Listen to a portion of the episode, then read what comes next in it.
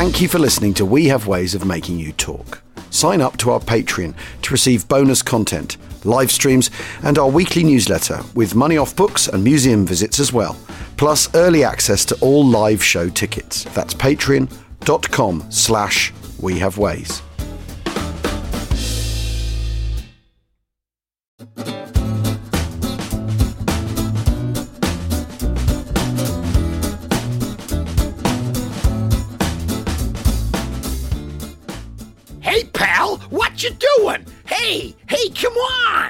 Um, that is, of course, uh, American for Achtung Achtung, and I know this because um, at the weekend I watched the I watched some of the movie Midway. Um, uh, appropriately, I started halfway through. Um, it's have you seen it, Jim? Yeah, yeah, I had. I did. I, I got employed to do some some public relations for it.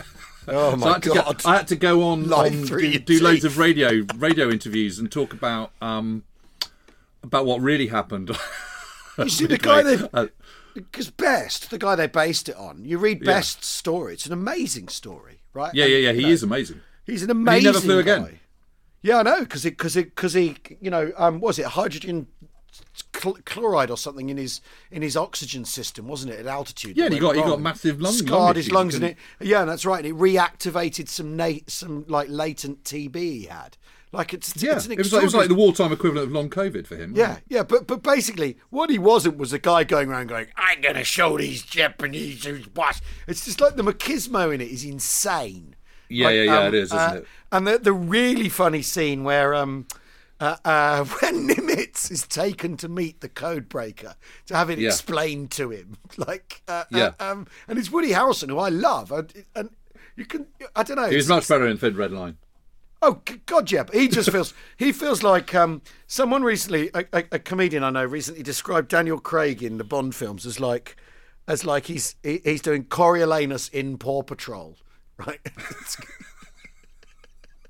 That's very good. and um, and that's really that's really what um, that's really what Woody Harrelson in that. It, I mean, it's terrible. And the dive bombing, the way the dive bombing is portrayed as them as them g- literally diving Vertical. horizon- vertically, yeah, like straight down on the on the vertical. It's, it's absurd, isn't it? Yeah, it is I absolutely mean, absurd.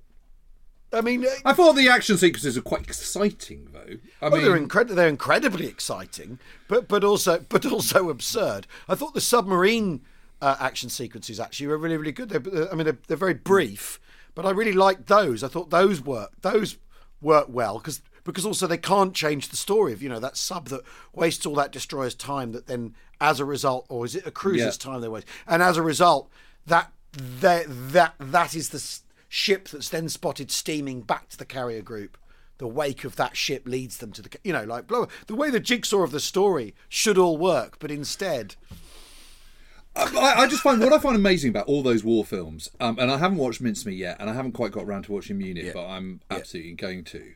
But but nearly all of them disappoint, partly because the history's bad, but partly because they're trying to turn it into something it wasn't. When the original is actually so much better than the thing they're Yeah, trying yeah. to turn it into, Yeah, and yeah. I never understand this because you know, listen, I've read I've read Blake Snyder's Save the Cat. You know, I've, Yeah, I've yeah. you know I've read loads of books about movie script writing. So Yeah.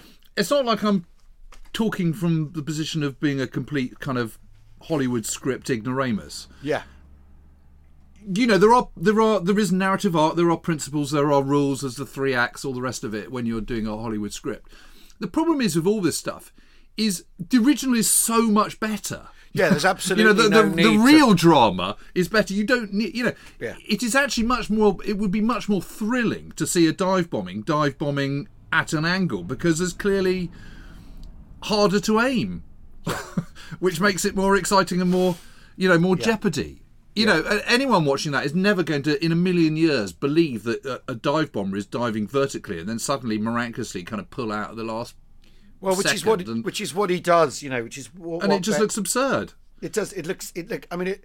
I mean, there, there's a previous scene where they attack an airbase, where Best attacks an airbase and basically blows up all the aircraft on the on the on the runway.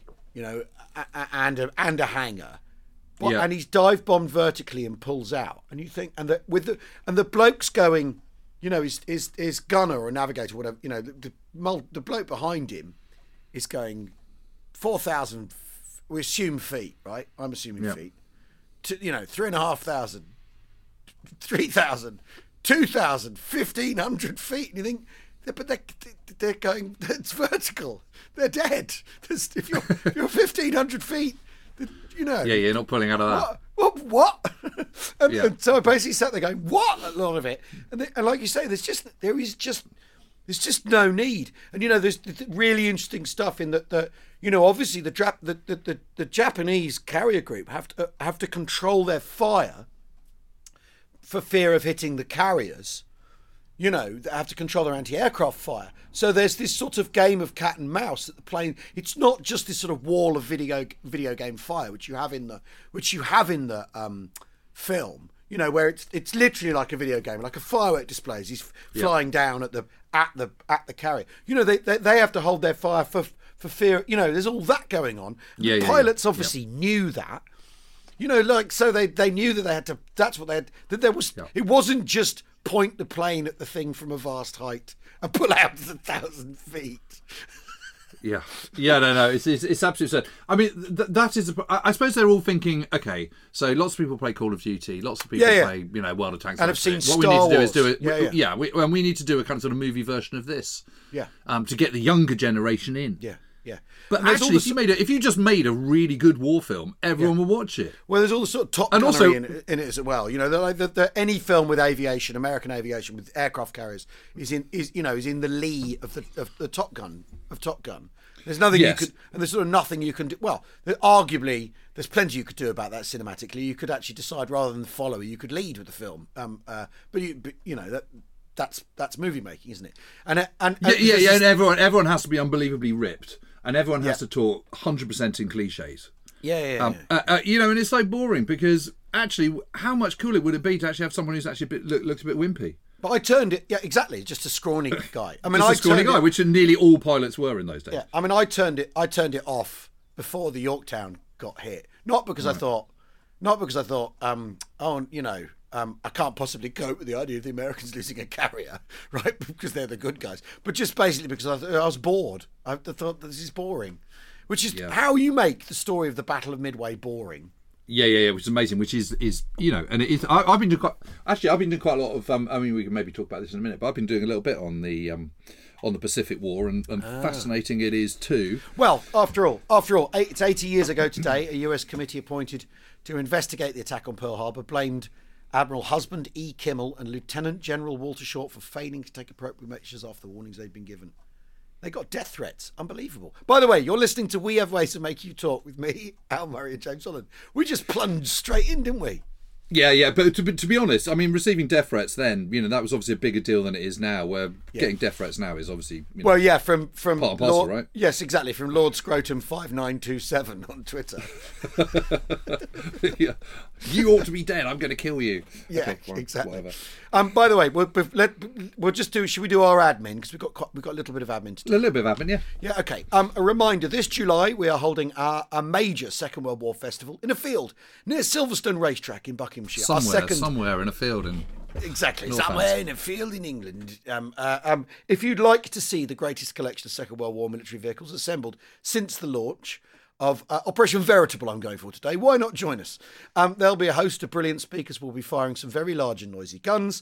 There'll be beer, movies, and music. Um, uh, uh, those that came before, we can reassure you it's a different program, um, uh, but it's the same vibe. Go to our website for ticket information. That's wehavewayspod.com slash festival. Weekend tickets, day And- tic- Yeah. Yeah. and some A1 historians coming. Oh, my goodness. Yes. I mean, Max we, we need- Hastings on Churchill. Yeah. Yeah, and that's not a heavy pencil either. That's an, that's that's written in That's bold. Sharpie. That's that's in- permanent. That's that's yeah, exactly. Yep, that's happening. That's absolutely fantastic. I mean, I, I, I'm absolutely fantastic. On this Thursday's pod, um, we have a fascinating conversation with Caroline Shenton, in which she, she, explains the extraordinary lengths Britain went to in order to safeguard our national art treasures. That was an incredible chat, wasn't it? Yeah, and I really liked her. She had a really, really nice twinkle, didn't she? in Yeah, yeah, eye and- absolutely. And, and, wry sense of humour. And it's got the lot, isn't it? It's eccentrics and, Yep. and uh, uh, arty people and all that sort of thing. If you love the quirky, almost eccentric aspects of the war, this is for you. And for those that aren't aware, we run a members club here at We Have Ways of Making You Talk. It's called the Independent Company. It costs £6 a month including the VAT. And for that, you get tons of extra content and discussions, plus regular live streams where we do the pod in a private part of YouTube. Um, uh, and uh, amongst the content, content, a pair of silver wings, uh, James Holland's uh, Tale of Love and Spitfires. Beautifully read, beautifully read Beautifully by Willow. read I must drop her a note actually. by Willow Murray, um, my daughter, um, who uh, was I, uh, strong armed into reading for us last year and actually really loved it and has done an amazing job on a couple of books for us. Last week, we had an exclusive screening of a new documentary about a young man who wanted to find the family of a fallen Japanese soldier. His great grandfather had brought back a Jack- Japanese Hinomaru flag covered in good luck messages, and he felt it should be returned to its rightful owners.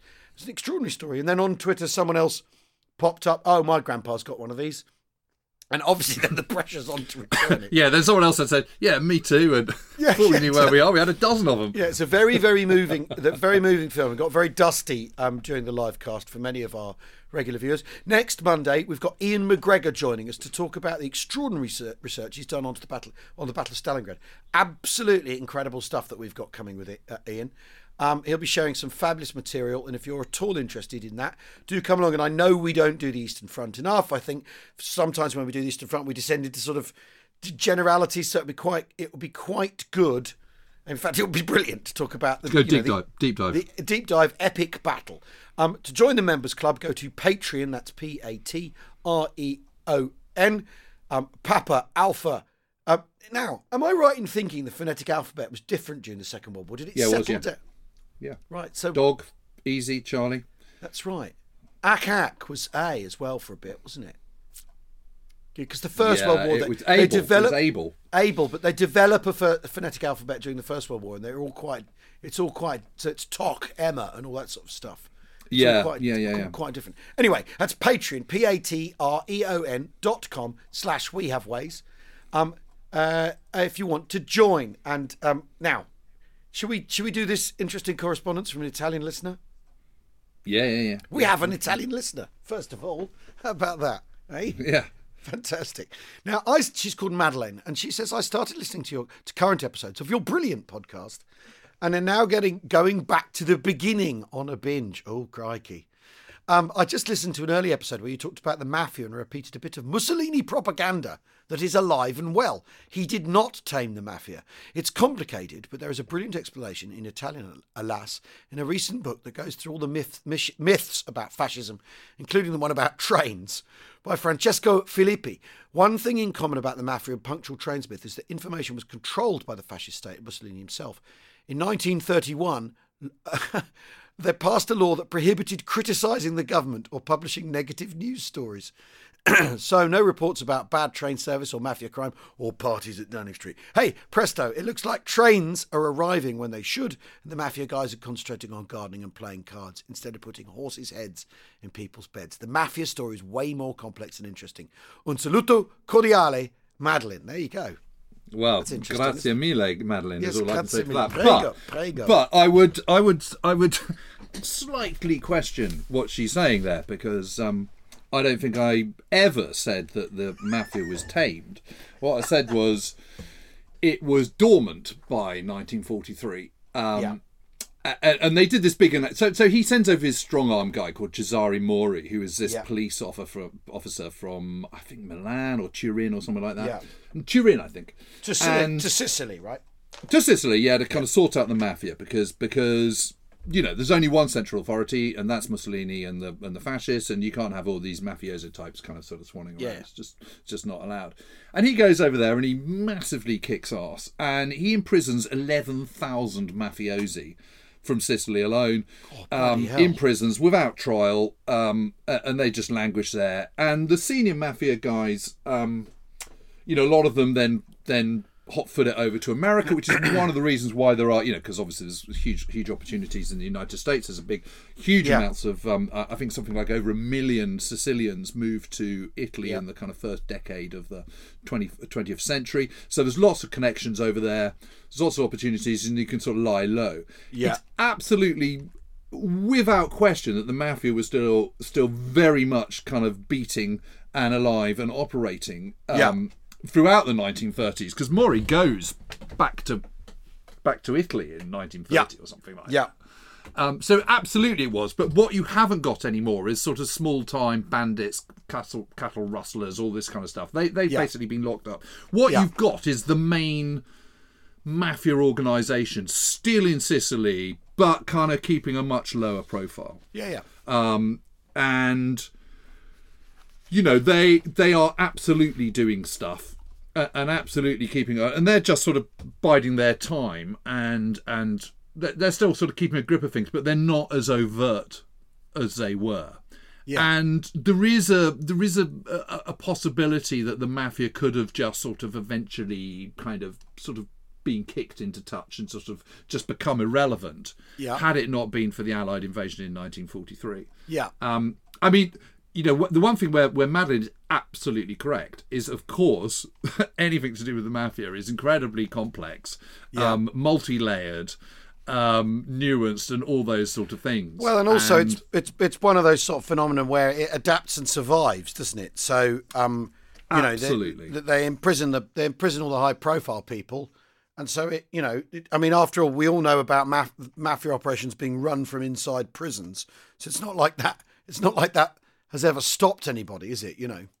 Yeah, I mean, I, I think you you know, I, I think to say they were sort of lying dormant in the kind of by the end of the 1930s, Yeah. 1940s is is that's probably a, a, a justified way of saying it. It's probably a bit more than dormant because dormant suggests that it's completely asleep and it's not really happening. But Yeah, but but yeah. it, it absolutely is happening. But what is absolutely without question is that the the mafia is is given a kind of a massive reboot once the Allies come into power. Yeah. Uh, yeah. And once the Allies get, I mean, not come into power, and once the Allies get into Sicily. well, for all Um, and the sorts whole of thing, the whole of Allied civil affairs is completely run by the mafia. yeah, yeah, yes, for all sorts of cynical, bitter reasons. Basically, it's like it's just easier to easier to do it, isn't it? It's it it, it Yeah, well, you you've got you've got an organisation there which has has tentacles, you know, very very strong tentacles in the US. Yep. Um, you want to ta- you want to conquer it, um, Sicily as quickly as possible. You have no idea what the opposition's going to be when Yep. you're making all the plans. Yep. And you've Yep. got a you've got a you've got a an organisation which is anti-fascist, which is anti the current regime, and which can foment discord and thing. I think you'd probably want to use it. Well, I think anti-fascist is a quite interesting way of describing that. I mean, opposed to government.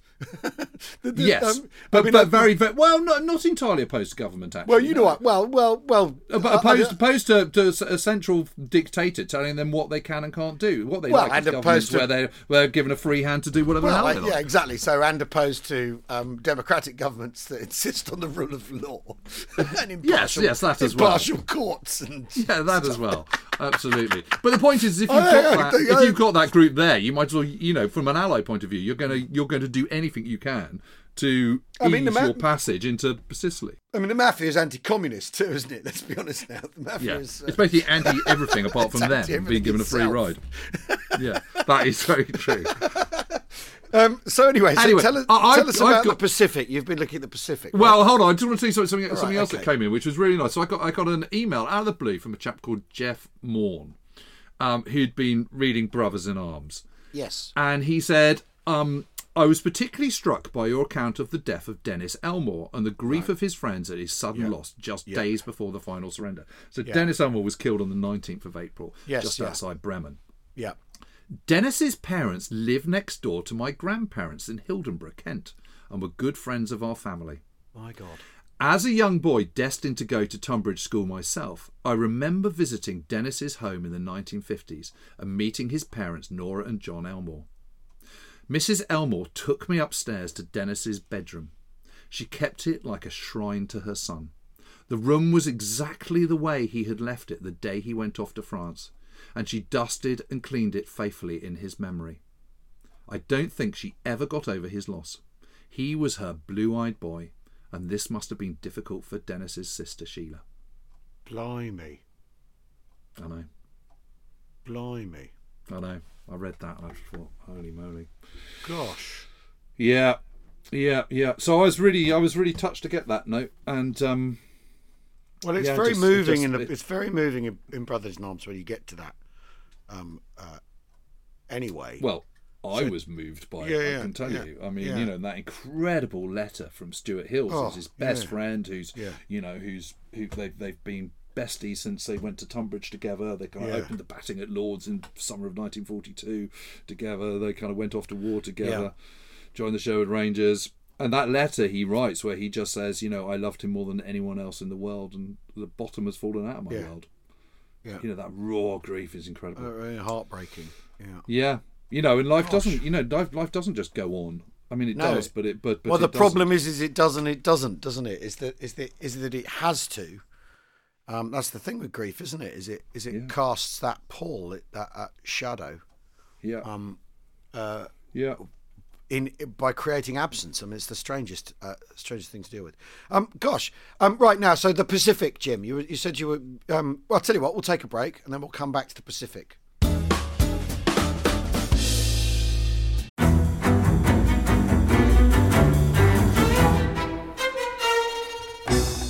I'm Anthony Scaramucci, former White House Director of Communications and Wall Street financier. And I'm Katty Kay, US Special Correspondent for BBC Studios. I've been covering American politics for almost three decades. Welcome to The Rest is Politics US, brought to you by Goalhanger. Go on, tell us, were those donations you made, like Obama in 2008, was that idealism? Were you hoping to get something out of these campaigns that would serve your own business interests, for example? So I think this will either make this podcast incredibly successful, Katty, or people will be horrified and they'll shut it off right now because I'm going to be very real with you. The Obama donation, I had gone to law school with President Obama. We were not classmates. I was a few years ahead of him. It was 2007. He was then Senator Obama. I had a check in my breast pocket. I went over to the senator. I said, Senator, I said, you and I didn't really know each other in law school, but I'm about to hand you a big check. Can I lie to my friends and tell them that you and I knew each other in law school?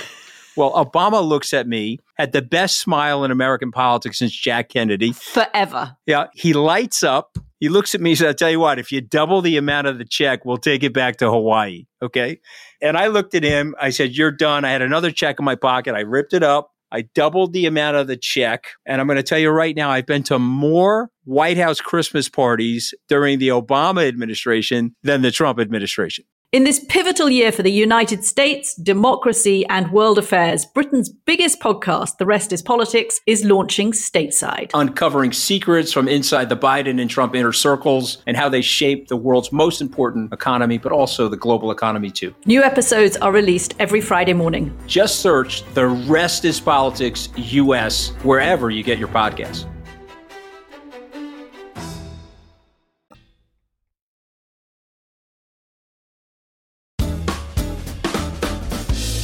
Welcome back to We Have Ways of Making You Talk with me, Al Murray, and James Holland. Um, uh, we haven't gone around the houses exactly in that first part, but we've we've been suitably digressionary. But now we're going to talk. We're going to the Pacific. You've been looking into the war in the East, Jim. Yeah, well, I, I, do think sort of you know Midway is is is such a remarkable and, and crucial victory that we were talking about earlier on. Yeah. because it's the time where the Americans attacking the the Japanese at their strongest. Yeah, You know the, the you know the Japanese have have not really the Japanese Navy hasn't really com- been confronted, so they're all really highly trained. They're incredibly Yeah. highly motivated. You know, all the commanders are top notch. They all know what they're about. They've got you know all their their kit is pretty much up to date. yeah, And so it's such a vital vital victory because although there are further Japanese victories, that's the big kind of decisive one that kind of points the way to yeah, a kind of sort of a, a- growing, tr- gradual, incremental growing trend of American dominance, which is obviously powered first and foremost by their greater industrialization. yeah, yeah. But yeah, but, but but amazingly, although that is that is the summer of you know the mid, midway is is midway in the Pacific, midway in the summer of 1942. yeah, You've then got the, the the decisive Battle of Guadalcanal. So if if if midway is the big naval engagement which changed things, Guadalcanal is then the subsequent land battle that that also changes things because it turns into a slugging match in which Yep, he yep. which side can can can um, uh, um, supply the island better is going to win, and and obviously that ends up being the U.S. Yeah. But then you've got 1943. So Guadalcanal and the Solomons, you know, that takes you into kind of February 1943. It's a big old Yeah. battle from Yeah. kind of you know, Yeah. August onwards. August 42 to February 1943. So that's a long time. Yeah. And then you've got the rest of Solomons and you've got sort of going into New Guinea and bypassing Rabaul and all that kind of Yeah, stuff. You know, so that's 1943. And so by the end of 1943, all those sort of, you know, Trident and and and you know, those big allied conferences, they're, they're kind of kind of work out what's going on Yeah. you know what's the priority and how do we do this and we've got to sort of you know we've, we've now this is now the autumn of 1943 Yeah. and you're thinking well hang on a minute we've got to sort of you know haven't we got to get a shift on with this well Yeah. yes absolutely because the situation is is is starting to turn in Europe so so a bit more focus can be thrown at, at the Pacific and we now know where you know from an allied Yeah. point of view they now know where they're at and Yeah. what they can do and Yeah. what can be achieved and, and what can be achieved in the future with the things that are coming through the B29 project which isn't there yet but is is you know in the pipeline Yeah. increased number of US submarines increased number of, of just US ships full stop Yeah. and there is this as you know there's this huge divergence about about what to do what should be the strategy should it be the central pacific you know you've done the south pacific which is the solomons all those little islands you know north of australia and all the rest of it so Yeah. now you're going to the central pacific which is all those little atolls the marianas the gilberts the marshall islands which sort of sp- sprinkle across the central Pacific. Then you've got the main to the to the kind of west of that. You've then got the kind of Asian Pacific landmass. You've got the Yeah. Philippines. You've got Yeah. you know you've got got Malaya and Thailand and uh, uh, and and China. Yeah. So the, the the rough kind of naval argument. And this is this is Admiral King's argument. So Admiral King is the absolute. He is the top naval dog. He's the Yeah. the chief of the naval staff. He's the absolute overall in charge. Whereas Nimitz is the kind of the guy. On the guy having to actually enact the things. that- Yeah, yeah. He he's a he's a sort of commander. You know, he's he's the top admiral Yeah. in charge of the navy. But Yeah. but King is the kind of overall kind of overseer of the whole thing. Yeah. Yeah. And King's big argument is, if you want to beat Japan, you've got to kind of cut off their you've got to cut off their supply lines. Yeah. That's the way to do it. You can argue you, you can go into uh, into the Philippines, and you can carry on fighting in Burma, but that's actually not going to Yeah. stop the the Japanese. What you really want to do is is, is have a noose around Japan's home islands and Yeah. cut that off and Yeah. cut uh, cut out their ability to supply themselves, and then they're stuffed Yeah. there is still obviously a very very good argument for fighting in Burma and and, and for destroying the Burma army area because that has a direct effect on southern China Yeah. And supplies into you Yeah, know yeah. across the hump and all the rest Amer- of it. yeah. and- America's and, you know, and- obligations to China. Yes, and if you can cut off the Burma road, you know, which goes into, you know, which is the supply line from Rangoon, then ob- that's obviously really, really good as well, and that will ease the situation in China. But to a large extent, you know, King King's right. The, the the the cause of conflict is that MacArthur has said, you know, when he leaves Philippines, I will return, Yeah. and and it's and it's more than just beating Japan. It's him getting back and his ego and Yeah. you know and all the rest of it. So there's, there's so there's a conflict going on between kind of the army and the navy, the U.S. Navy and the U.S. Army. But to a certain extent, A tale King- as old King as cut- time. That though, isn't it?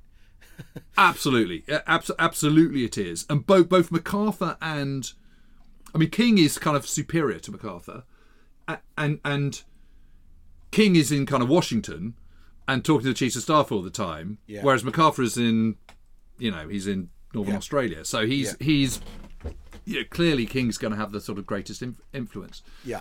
But there is no question that the logistics and challenges of fighting the Central um, Pacific campaign are are are absolutely huge. Yeah. But there are things that kind of work very much in the US favour, and that is that by 19 beginning of 1944, end of 1943, beginning of 1944, the Japanese are just in the most enormous hole from the point of view of their navy Yeah. and generally because of course as we know they've been you know japan as a nation has been fighting a war since 1937 Well, they've been they've been at it basically forever, haven't they? They, they? I mean, the Japanese are first in, last out in the Second World War, aren't they? Essentially.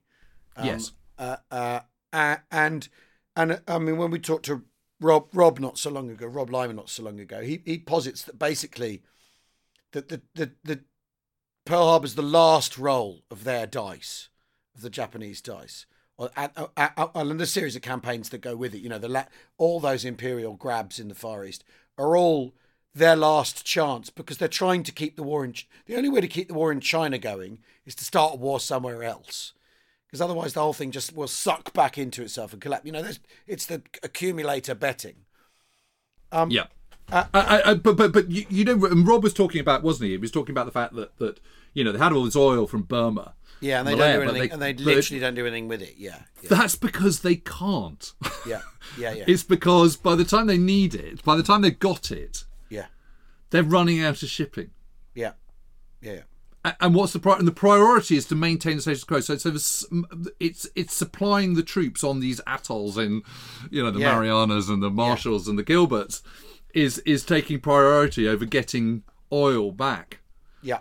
Uh, because because supplying those atolls and maintaining your status quo and maintaining that that huge area that huge sweep of the Pacific on which you have can control is right there and then their priority Yeah, but of course it, it's it's bonkers because then they then they kind of only lose it but once they lose it of course then they're starting to get in range of American air force so, so the, Yeah. the the point is they've just overextended well, and they can't do it. They're they're, in, they're then then caught in a trap where they can't retrench, but they can't afford to keep it either. Well, it turns into the and it turns into the man who defends everything defends nothing, doesn't it? Because basically they exactly. they they expose them they're exposing themselves to lots and lots of points of attrition.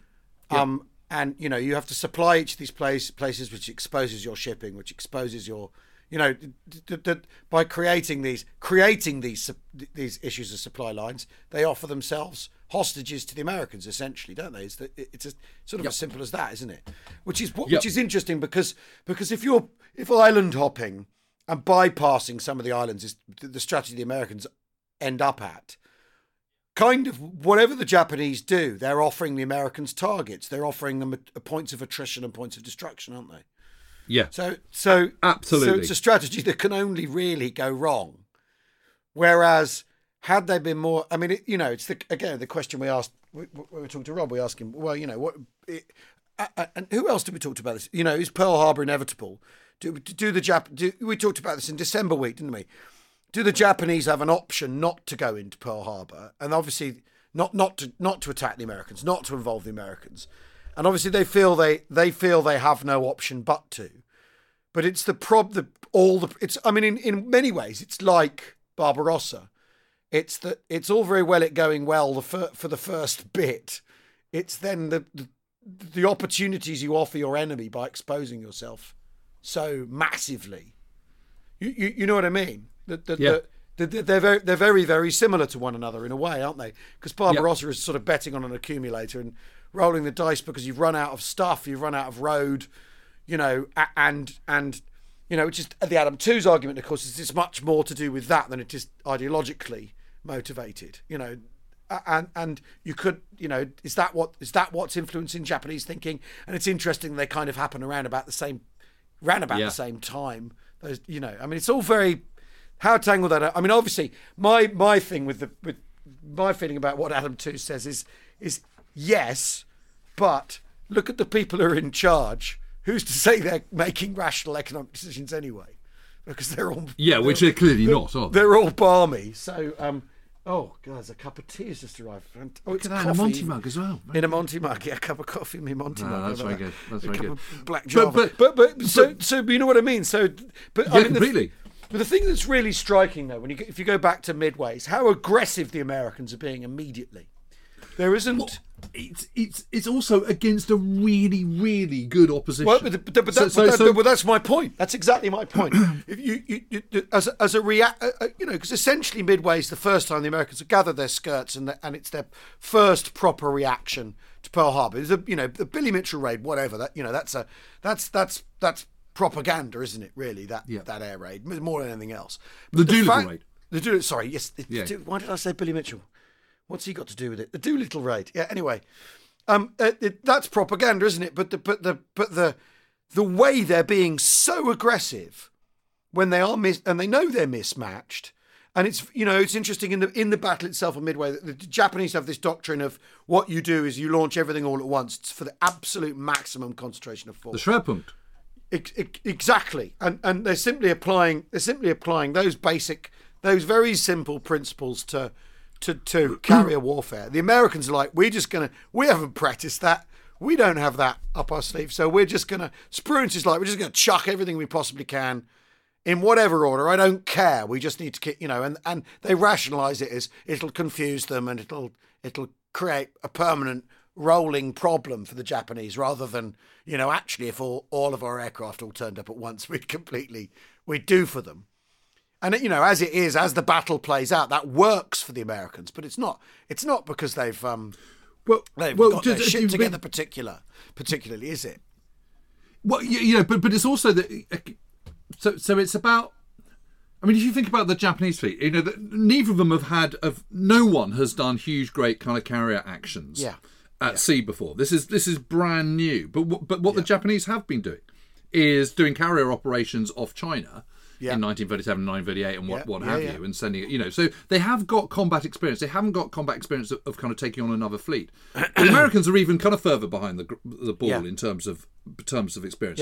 What you've got with the Japanese though is their carrier pilots are just supremely well trained. Yeah, so they've got a very very good, you know, the fighter like the Zero, for example, is a is a is a really good, highly manoeuvrable plane. And although it's kind of weakly armored, um, in the hands of really really experienced pilots, and you Yeah. you know you've got 500 hours in your logbook before you're Yeah. kind of going Yeah, operational. You know that that that's that's that- at a level that not even by 1944 the Allies are. But Jim, that's also a mark of the fact that the Japanese are halfway through their war.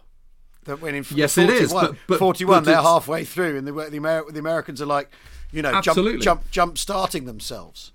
Which is what, but but this is why Midway is so important because because it gives them a bloody nose, and although and then th- then there are these series of attritional naval battles off the coast of Guadalcanal, um, some of which the Americans come out on top, some of which the Japanese come out on top, but the attritional kind of Yeah. th- th- it- so, so so there are some tactical victories for the Japanese, but there are strategic, you know, the overall Yeah. it's a strategic victory for an operational victory for, for for the Americans by the end of 1943, beginning of 1944, there hadn't been a huge amount of naval engagements in, in 1943. What the Americans realised is what we need to do is we need to get that navy, the Japanese navy, into a come to- decisive to come to battle. Well, to what- come to battle. And how do we do that?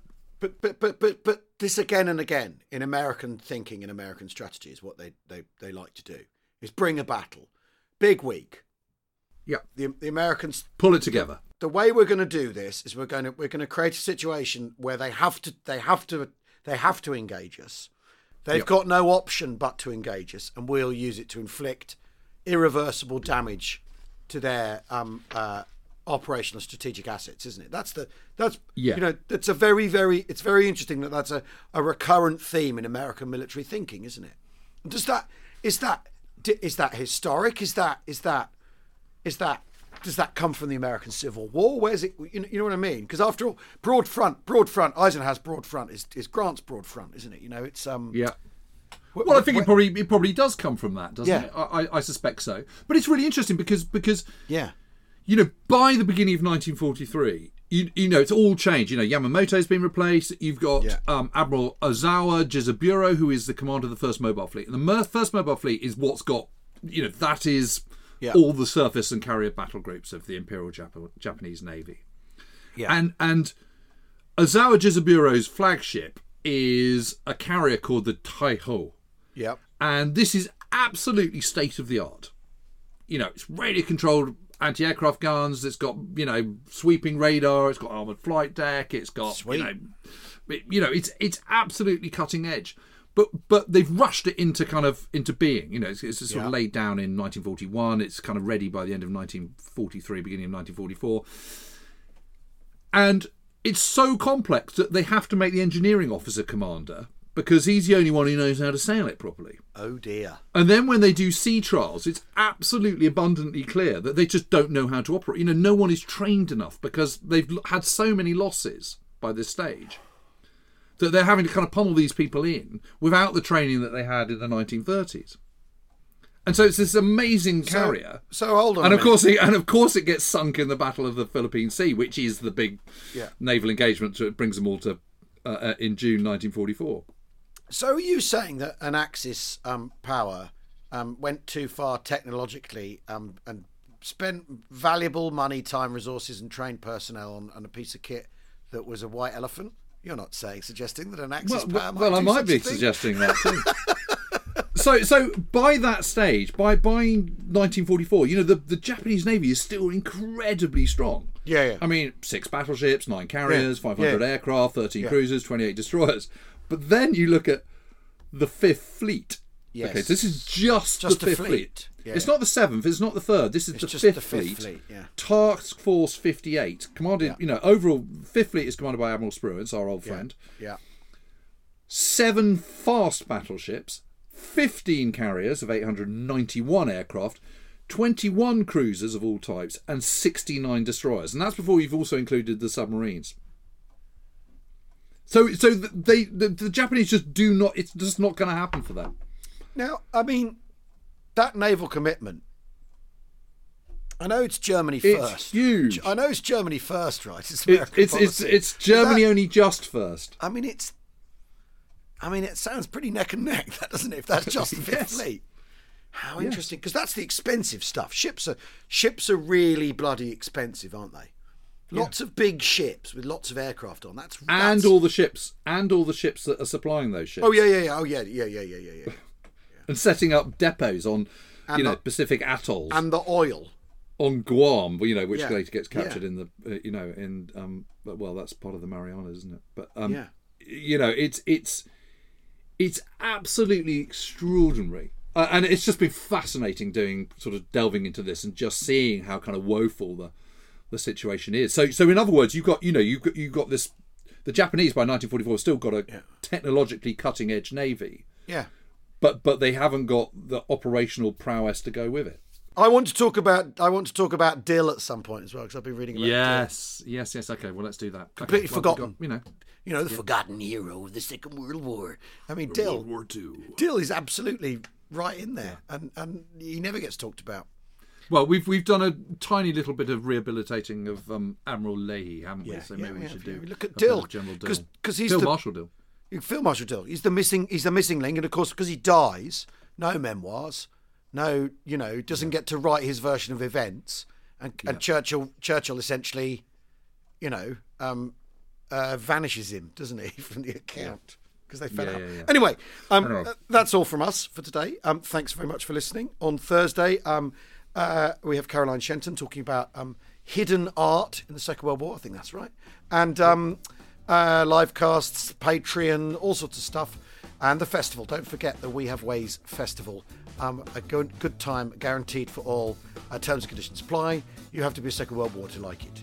Um, nerd to like it. Um, we will we will see you all soon. Cheerio. Bye bye. Cheerio.